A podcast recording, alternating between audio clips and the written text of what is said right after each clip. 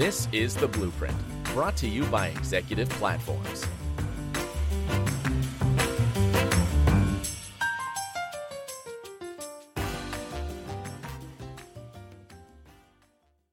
Uh, thank you very much, Neil. That was quite the introduction. I'm glad to hear that you're using so many Microsoft products. That's fantastic. Um, yeah, I've had a checkered history. I started off, I'm a manufacturing engineer by trade, and I started off in high-volume manufacturing with uh, Coca-Cola. To date myself, um, my first job with Coca-Cola was the introduction of the 500-milliliter plastic bottle. Um, so yeah, unfortunately, I don't look it, but I actually am that old. Uh, I joined Microsoft back in 1999, and at that time, we were we only made uh, big box software. I've been part of the release of every Microsoft product since Windows 98. Um, all of the good ones and some of the ones that we'd probably like to forget as well. Um, I've been part of some of the biggest acquisitions uh, in supply chain, including uh, Nokia a few years back, whenever we decided to go into the phones business. Um, and so supply chain for me has been a passion and a vocation. It's what I've always done the whole way through my career. And so when I was asked to talk today, um, first of all, you know, I made a rule a couple of years ago, presenting at any uh, type of conference, which was never, ever, ever present after Nike. Because their videos are just too cool. There's nothing that our marketing department can give me that would in any way inspire you the way that those Nike... You know, I went back to my room and actually rewatched that Russian one again because I thought, "That's such a cool advert. That's really cool." So unfortunately, I don't have anything quite as uh, as sexy to to uh, show you today in terms of videos. But then I'm in supply chain, and so, um, as part of this summit, um, I thought it was really interesting that they um, wanted a supply chain perspective. And when I was thinking about what my talk should be, um, I entitled it Next Generation Supply Chain Innovation. Um, kind of a scary topic and a bit of a touchy one, but it's it's this interesting time um, Oops. Uh, in the industry. I was with one of our sales teams a couple of weeks ago, and they give me this statement. They said, "Being omni-channel is no longer enough. We now need to be omnipresent." And I thought, here we go. The sales team are again giving me some sort of ambiguous statement, which means that I'm gonna have to redesign a supply chain in some uh, shape or form. But I talked a lot with them about it, and and even listening to the presentations this morning from uh, from Omar and from Mitali, from Nike, um, this really is prominent from a supply chain perspective. Because as a supply chain professional, I firmly believe that while everything else is really interesting, supply chain is the core of most companies. It's what finally gets the product to the customer. That's what we're all about. And so being omnipresent is really a reflection of how customer behavior and the consumer, in their own right, have actually changed over the years. Um, being omnipresent from a supply chain perspective means you need to think about not only supply chain, but the world in which you operate in a completely different way. The term supply chain itself infers that there's going to be a chain of events. One thing has to lead to another, leads to another. Um, I was talking at uh, the Howard University earlier this week um, with a bunch of MBA students, and I said, "I no longer can think about this as a supply chain. And I now think about it as a supply web." Because all the transactions Um, that we know and love are currently flowing both forward and reverse throughout the supply chain and throughout the cloud and throughout all of our different data sets. And so it's changing the nature of supply chain and changing the nature of how we need to think about supply chain and actually getting our product to the customer. So when I think about omni-channel versus omnipresent, what omnipresent means to me is I've got to start thinking about ways of getting the product to the customer in a very different mentality than we've ever done before. Um, I do know a lot of people in the industry. I get to speak quite a lot in the industry, and this is one of the challenges. Whether we like it or not, supply chain is archaic. Um, a distribution center today pretty much looks exactly like a distribution center did 40 years ago. Um, Amazon have some beautiful videos showing you robots tearing around a warehouse. I've been in that warehouse. It doesn't work quite as it looks like on that video because there seem to be still way too many people in that warehouse picking, packing, and shipping things for it to be fully automated. But I think we're at this beautiful point of inflection from a supply chain perspective, completely driven by the consumer and consumer behavior. I love this quote um, from Neil Blumenthal. Um, he said, there's a convergence happening. It's not either or. You're either online or offline. You need to be in both places, and they need to be seamlessly integrated. Because, again, this transition, and you heard it this morning in both Nike and Facebook, you heard that, hey, no longer, this is now, to uh, you know, relish my point, it's now omnipresent. There isn't one or the other. The customer expects a seamless transition whether they're buying on their phone or they're in a physical store or they're online or wherever they are, they expect that now seamless transition of being able to get the product. And I think about that as a data problem and a supply chain problem. I talked to Nike about 18 months ago and the conversation that we had at that time, because we're, we're non-competing, so we, we can have these fluid conversations. And the concept that we talked about at the time was this federation of inventory. It was this ability um, for a consumer to go into a store. Nordstrom actually harnessed this quite well in a slightly different way. Whenever you go into Nordstrom and you take a shirt off a rack, for example, and you take it to the checkout and it's not in your size, they will offer as part of that point of sale experience, they will say, I'm really sorry we don't have your size in stock, but we will ship it to your home location. And that's, a, that's absolutely beautiful, but that's all within the store. Right now, even the capabilities that I'm uh, realizing from a, you know, back to Neil's point, we have multiple channels. I have an enterprise channel. I have a retail channel. I have a Microsoft bricks and mortar store channel, and then I have a MicrosoftStore.com online channel. Each of these businesses has different characteristics and different requirements on the supply chain. But our ability to even federate inventory between our bricks and mortar store and our online Microsoft store is a real challenge because the systems are only now starting to evolve to enable you to do that. And some of you may have solved some of these problems. At the scale that I have to deal with, I have not been able to solve these problems. And I know that other companies who are customer-centric and who are really focused about bringing the customer into their shopping experience are trying very hard to figure out how would we go about this and how would this actually happen. So my presentation today is a little bit about some of the ways that we've thought about innovation in the supply chain and on next gen. And a lot of it comes from the digitization of what we do. It's, you know, I talk a lot about digitizing the supply chain. I don't want to call it a digital supply chain, but everything that we do in supply chain now has to go to the next level. And we've never been at this, we've never had as much data available to us at any point in time. Um, I talked to some people that I know in the industry, and they gave me some interesting quotes. Um, Kevin O'Marah, some of you may uh, uh, know him or have heard of him. Um, he, was the, he was the chief content officer at SCM World and, and then Gartner. Um, he's recently retired, but when I talked to Kevin, he said, supply chains of the future will be almost sentient, able to feel, perceive, and react to situations at an extraordinarily granular level.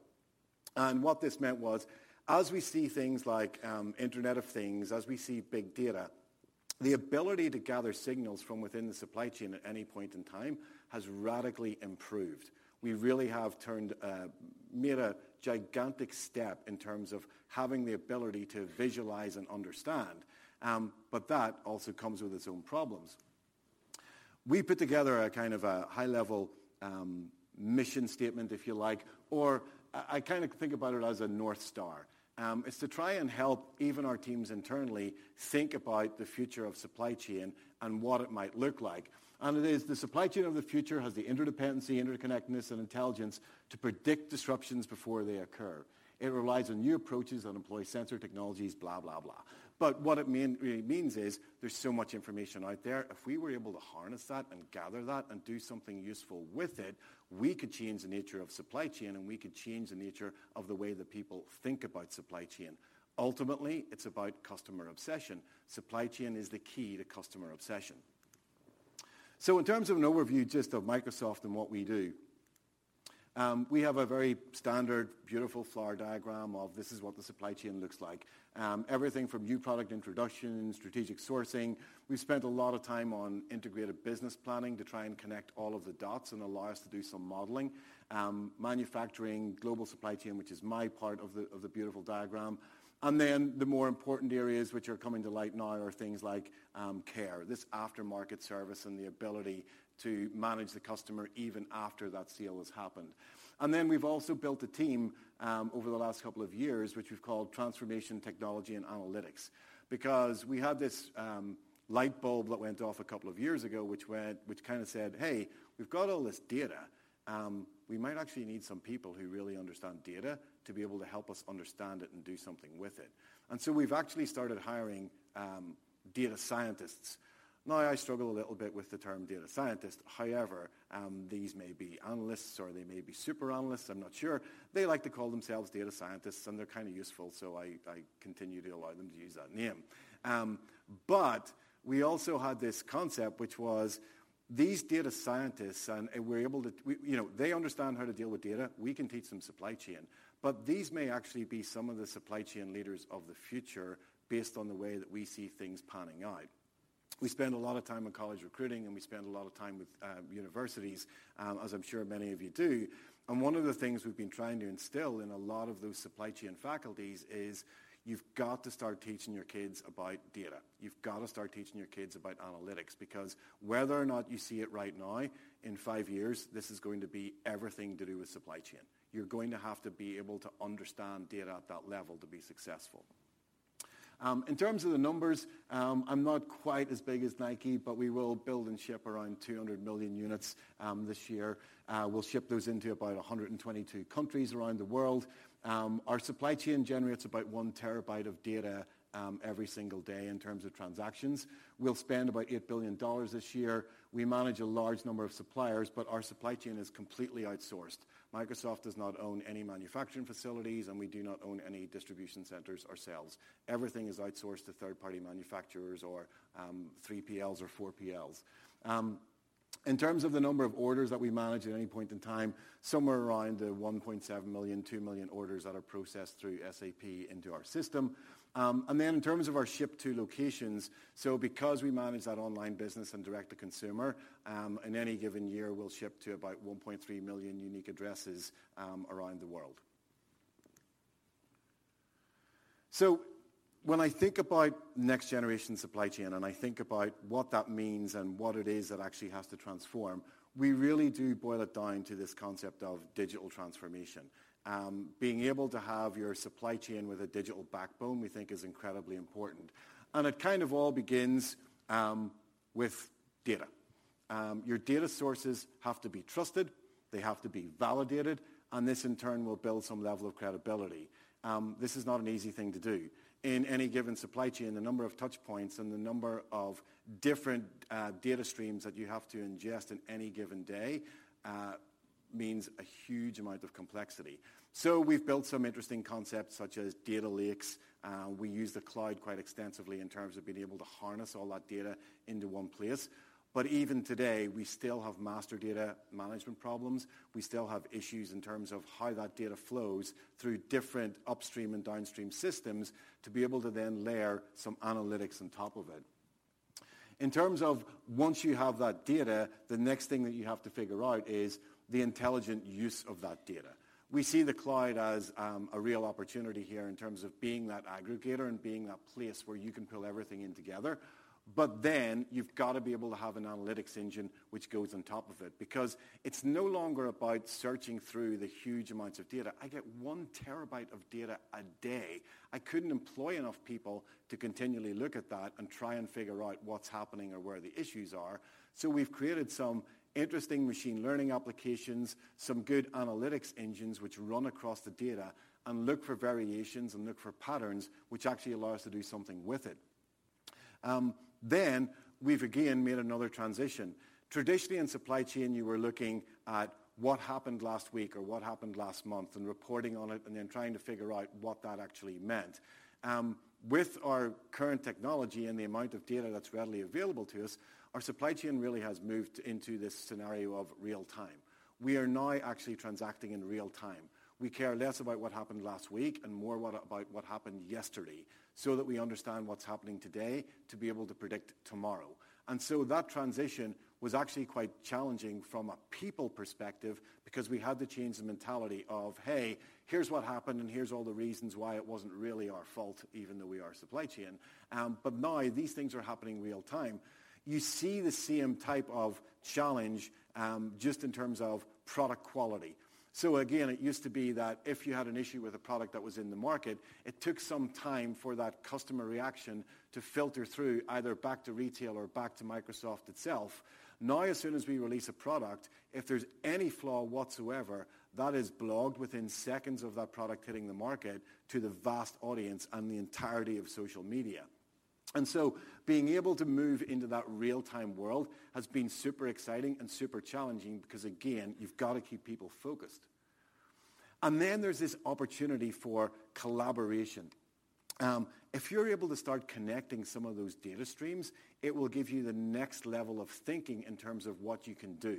So again, to go back to the example of federating your inventory across multiple supply chains, your ability to actually ingest that information and your ability to understand and collaborate with different substream systems is immense. Now, we have been challenged with this, and we've actually found a couple of third-party aggregators um, out in the marketplace who we now leverage who aggregate a point of sale information from different retailers because, as many of you know, no two retailers actually seem to have exactly the same system. Um, so we could either go and form relationships with the thousand direct partners that we have, or we could find people who've already figured out how to do this.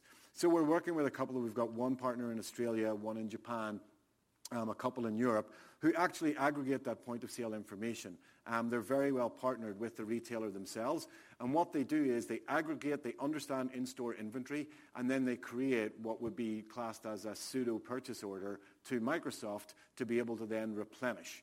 So we know at any point in time what's on the shelf, but also what's sold yesterday and what's selling today. And we're able then to take that in as, if you like, extreme demand sensing to then figure out what it is that we need to build to support future inventory.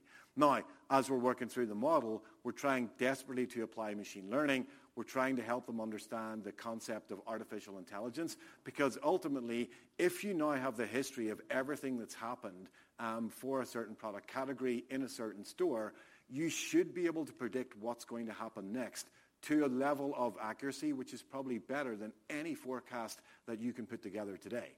Now, we're at this interesting point whereby we've had some successes and we've had some disastrous failures because in-store promotions tend to happen at a rapid st- uh, in, a, in a rapid pace. Very hard to build those into the model.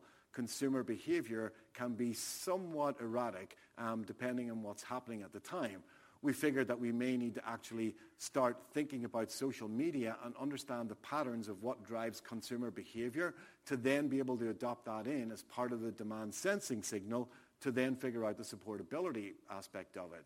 So as you think about even the presentations that you've heard today, the information from Facebook is super critical because that is actually what I would think is the beginning of us being able to understand consumer behavior and then actually do something with it as part of a greater analytics engine.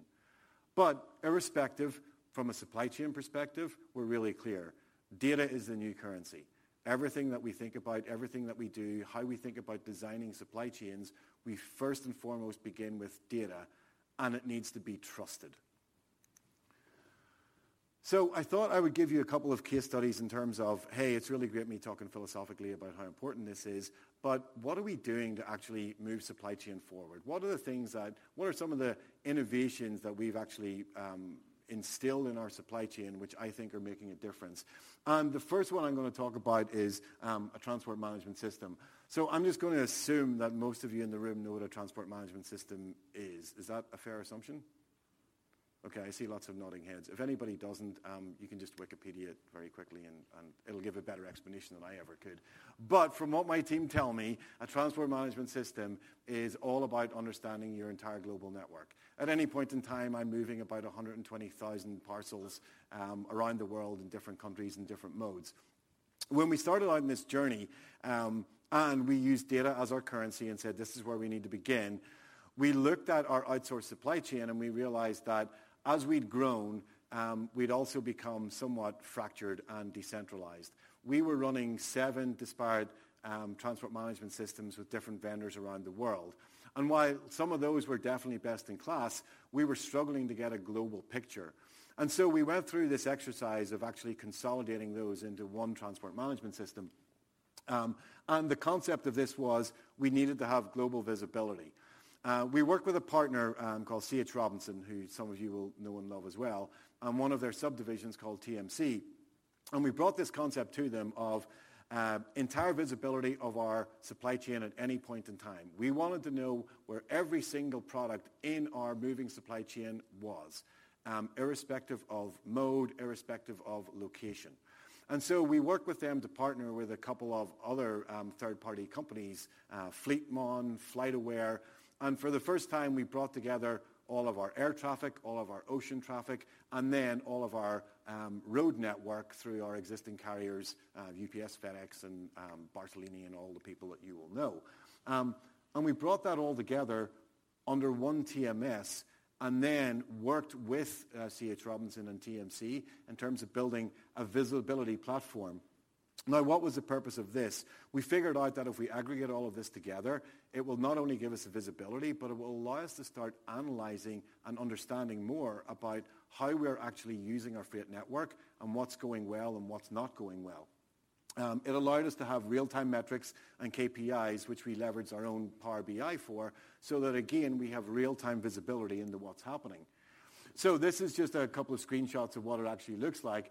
But um, very fancy UI. You can see all my boats all over the world. You can see planes. Um, but then when you actually get down into the levels of detail, you'll see these um, concentric circles. And what this was, was again, when you're, uh, when you're looking at 120,000 movements per day, our team were focused on whatever the latest fire was. And so what this allowed us to do by having a global vision was actually be able to say, look, anything that's in the network and it's on time, we'll leave it be. Anything that's already super delayed that we can't do anything with, we will also let that be.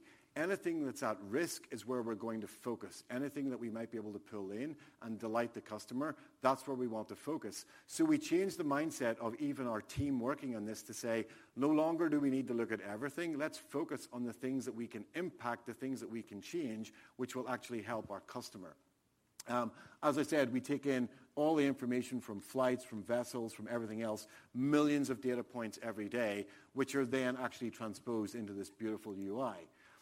And then we started saying, okay, well, that's kind of interesting, but I'm not sure what problem I've just solved. So now I've got global visibility. What else can we do with it? So again, we look to data and we look to machine learning, and we started applying some of the concepts and adding some algorithms in. And so what it does is the system, the machine, now looks at all of our different loads and looks at our potential to aggregate. It looks at our potential to consolidate. It understands road patterns, it understands rail patterns, and it's able to do something with those in terms of actually optimizing the route to make sure that we get the product to the customer in the fastest possible way. We then built an engine um, which actually starts to predict. So whenever something is late, what it actually does is instead of just telling us, hey, this is late, too bad, um, sure sucks to be you in supply chain, it actually starts to look at all the relevant information that it can pull in from any system that it can find, and it starts to actually create a prediction in terms of when that product will actually arrive. So the example that you can see here, something moving with um, Schneider Logistics on a truck, it was supposed to deliver on 123 we now actually predict that, it, of course, it's delayed 99%. The, pr- the, the, prediction is it will be delayed. But we actually give an ETA of when it's going to arrive. And that ETA was 124. Now, again, doesn't seem like rocket science, but what it does is it then creates an automatic alert to the account manager for that particular um, customer whose delivery is delayed, and they get this little pop-up screen which says, hey, just so you know, we've had a delay in shipping, there's been an event, this has happened. However, here's the estimated time of delivery for the product, and we're about 95% accurate in terms of that engine that we've built to estimate. So straight away, we think we've improved the customer experience, and this is only the start of what we think we'll be able to do with all of this. The second case study, and the one that I get um, really intrigued by, was around customer query management. So like many of you today, I have numerous touch points with the customer. Um, customers like to contact me a lot to tell me how useless I am and how terrible supply chain is, and also tell me all of their problems that I'm not sure I really care about, but um, you know, I'm customer obsessed, so I have to. But I think about customer management in three different ways. We have customer account management, we have returns management and credit, credit reconciliation, and then we have query management. And we looked at this and said, we employ a lot of people today who do nothing else but answer the phone um, as Microsoft to deal with the customer on every type, on every thought around each one of those queries. How do we make this better? How do we digitize this experience? So we took what we thought was the simplest one, which was query management, and we worked with Accenture as our partner. And what we did was we said, look, we get a huge amount of questions and queries today from our customer base via email. So let's talk about robotics and what we can do here. So working with them, we built a couple of robotic platforms um, to try and differentiate this experience. So today I have around a team of around 25 um, call center operatives with a 72-hour SLA in terms of responding to email queries from the customer. So we introduced some uh, bots, um, about seven in total. The first bot reads the email. It used Microsoft Cognitive Services. Um, sorry, I have to talk about our own products because, you know, uh, but it used Microsoft Cognitive Services to then scan that email and pull from it what it believes is relevant information. Um, customer order, customer name, customer address, dates and times. It then auto-populates um, a query sheet. Um, the query sheet is a customer management tool which is already in existence that we had people manually actually filling in today. Um, it auto-populates that query. That query then contacts four other bots. Those bots go into all of our uh, management systems, SAP, our transport management system, our warehouse management system, to pull the relevant information. And then another bot takes all of those feeds and auto-populates an email and sends it back to the customer. Sounds pretty cool, huh? There, our SLA was 72 hours. Um, with our bot process in place, we've got that down to under nine minutes. And our success rate at the minute is around, we're about 90% accurate in terms of the information that we actually send back to the customer. And now we're applying machine learning, whereby whenever we kick out an exception, we have a dedicated team who read the exception and then instruct the robot in terms of how to, how to think about that scenario in the next instance. And so the machine's continually learning and continually understanding more. And we've only taken one small part of that customer interaction, which is query management, and we think that we've transformed it into something actually quite special in terms of our ability to respond. Now everybody gets very excited about, let's automate everything, robots rule. Um, I've got you know challenges from my team who go, well, Dave, if robots are doing everything, what do I do? And it's like, okay, everybody calm down. We're not Skynet last I looked. However, this is the first step in a journey whereby when you start thinking about some of those processes which require a huge amount of manual effort, the technology is already there and the technology is already present in terms of being able to do something very special with that and actually change it into an automated process which ultimately will, allow you to focus on things which will differentiate you as a supplier or differentiate you as a seller to your customer which is exactly what I'm all about. So when I think about overall in our transformation, I think about it in three steps. I think that wave one, it's about getting connected. It's about understanding the data, being able to pull that in, making sure that it's accurate and aligned, and then automating where you can. The second step is about getting predictive. It's about working smarter and faster. It's moving from this reactive to this predictive because even if I take my last example, the interesting part is automating the process. The really cool part is being able to think about machine learning and artificial intelligence. And I think about them in three steps. Robotic process automation, followed by machine learning, followed by artificial intelligence. And if I follow that path, I think about it as, hey, it's not going to be very long before I will be able to understand exactly the customer behavior, why they're asking me a question in the first place, how I'm going to respond to it, and then I'm going to be able to predict it. I will be able to reach out to the customer before they even get the chance to actually ask me the question, giving them the information that they know and want. Now, I think about it as a customer and go, geez, I'm not sure if I really want that. But I love my Amazon experience, and I love the way that Amazon continually keeps me informed of all of the things that are happening with my order cycle. If I'm able to take that and do that at a retail level or at an enterprise level, I think that could be quite cool. So we're only beginning, and that's why this wave three cognitive approach in terms of being intelligent and empowered is so exciting in terms of where this might go. So Real-time uh, practical application.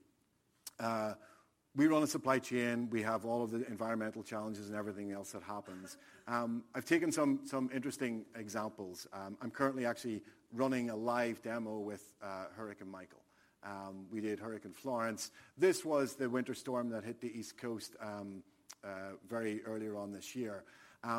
With social media and AccuWeather and everything else that we could get our hands on, we knew that the storm was coming. Everybody knew that the storm was coming. We had a relatively good prediction in terms of where that storm was going to land and the timing around it. So what we did was we overlaid our current order book on top of all that information, and we figured out that there was around 350 deliveries that were going to be impacted, either going to be in the path of the storm or there was going to be a disruption which would um, hamper our ability to deliver. So what we did with those 350 orders is we pulled them in. We actually went in manually, and we pulled those orders in, we got the product to the customer before the storm hit. Now, we looked at that and said, "That's kind of interesting." Um, supply chain is a living, breathing thing. It's a machine. It's a machine that's going to get smarter and more intelligent.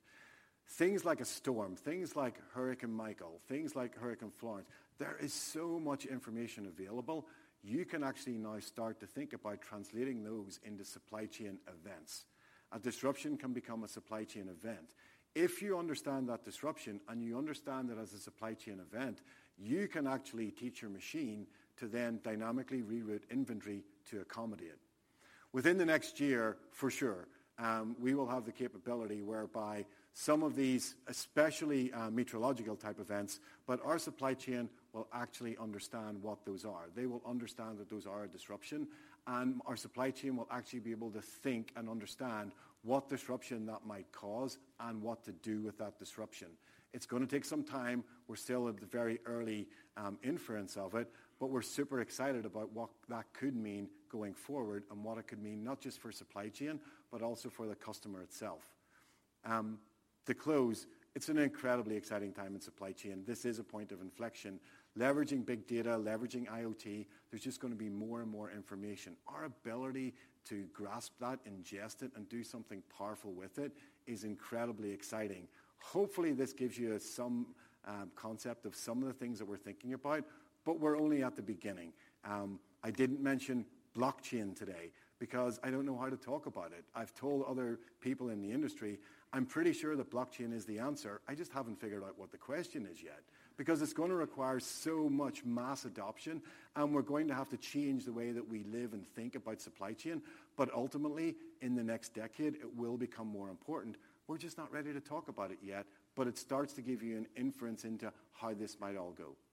Thank you so much for your attention. I really do appreciate um, being here, and thank you so much, guys, for the invitation to speak. Thank you.